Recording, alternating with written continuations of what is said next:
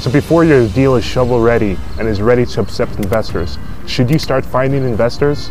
I'm going to answer this question right now.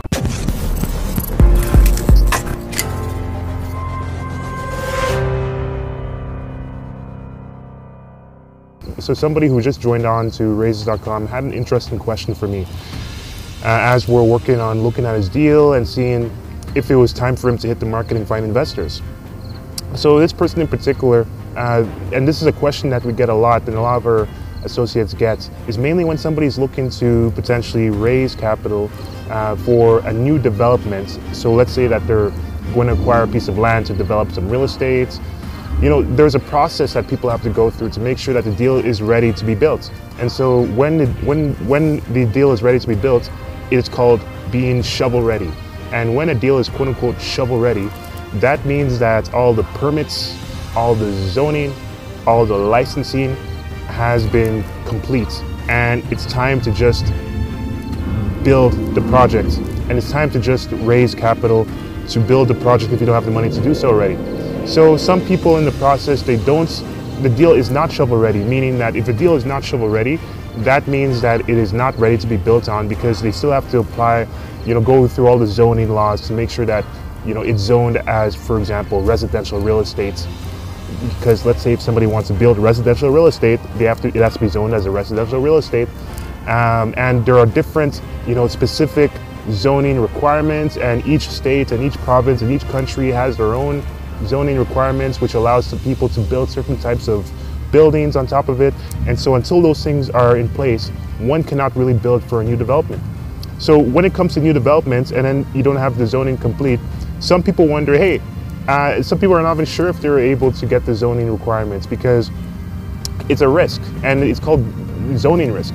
And the same thing with the permitting, like permitting risks. You know, if somebody is doing like building like a bunch of stores or something, you have to get permits to do this sort of thing in a developed country, especially. So you, you know you need permits, and then you need uh, licensing as well. If if you're doing, especially if you're doing like a niche thing, like for example, the people who are doing the cannabis deals or you know malls and all that, you need licensing for these types of things. So when it comes to all the things that are needed. Um, should somebody find investors or seek to find investors before they, they're sure that the things are that they're even going to get the zoning? Well, the quick answer is it's not as simple as a yes or no.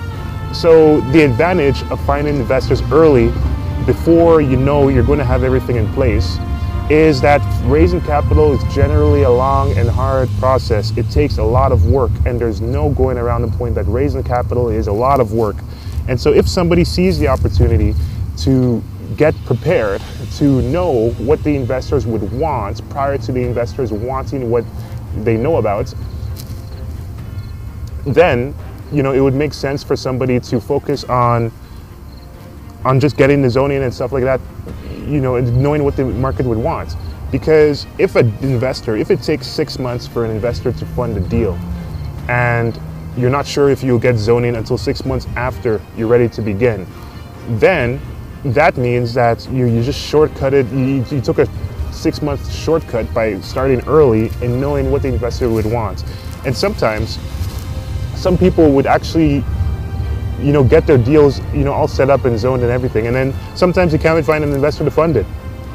So instead of risking things by getting the, the deal zoned so that you can try to find an investor to then fund it, what you can also do is just make sure that you focus on getting the giving getting market feedback to see if the investor would fund your deal prior to you getting it zoned, licensed, and permitted.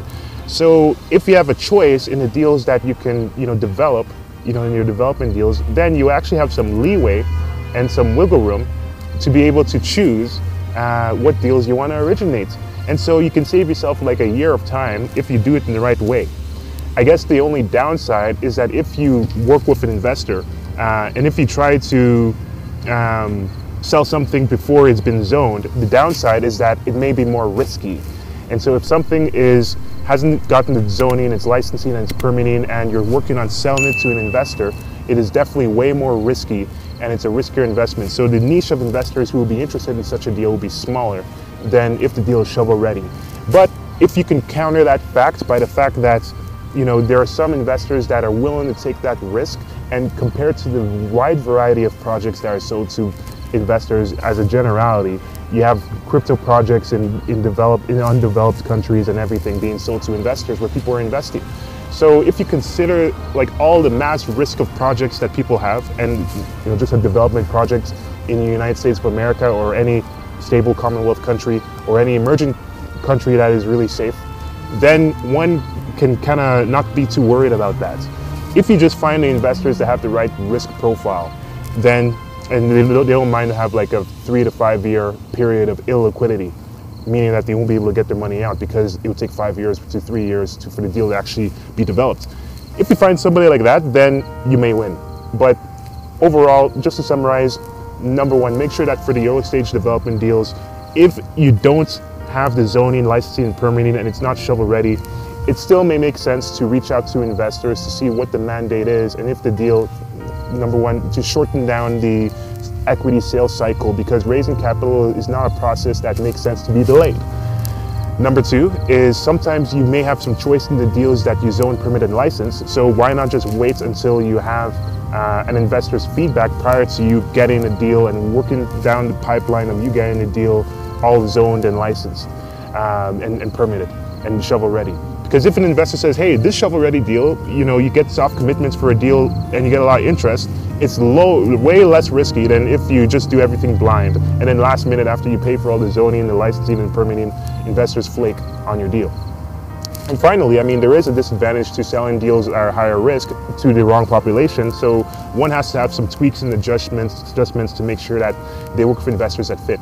So if all these things, if, if, you're looking to raise capital for you know either a private equity syndication or build your private equity fund for your new development deal or deals, just head to raises.com and make sure you click that like and subscribe if you want to hear more videos like this addressing people who are in different situations when it comes to real estate private equity funds or syndications as well as some M&A funds.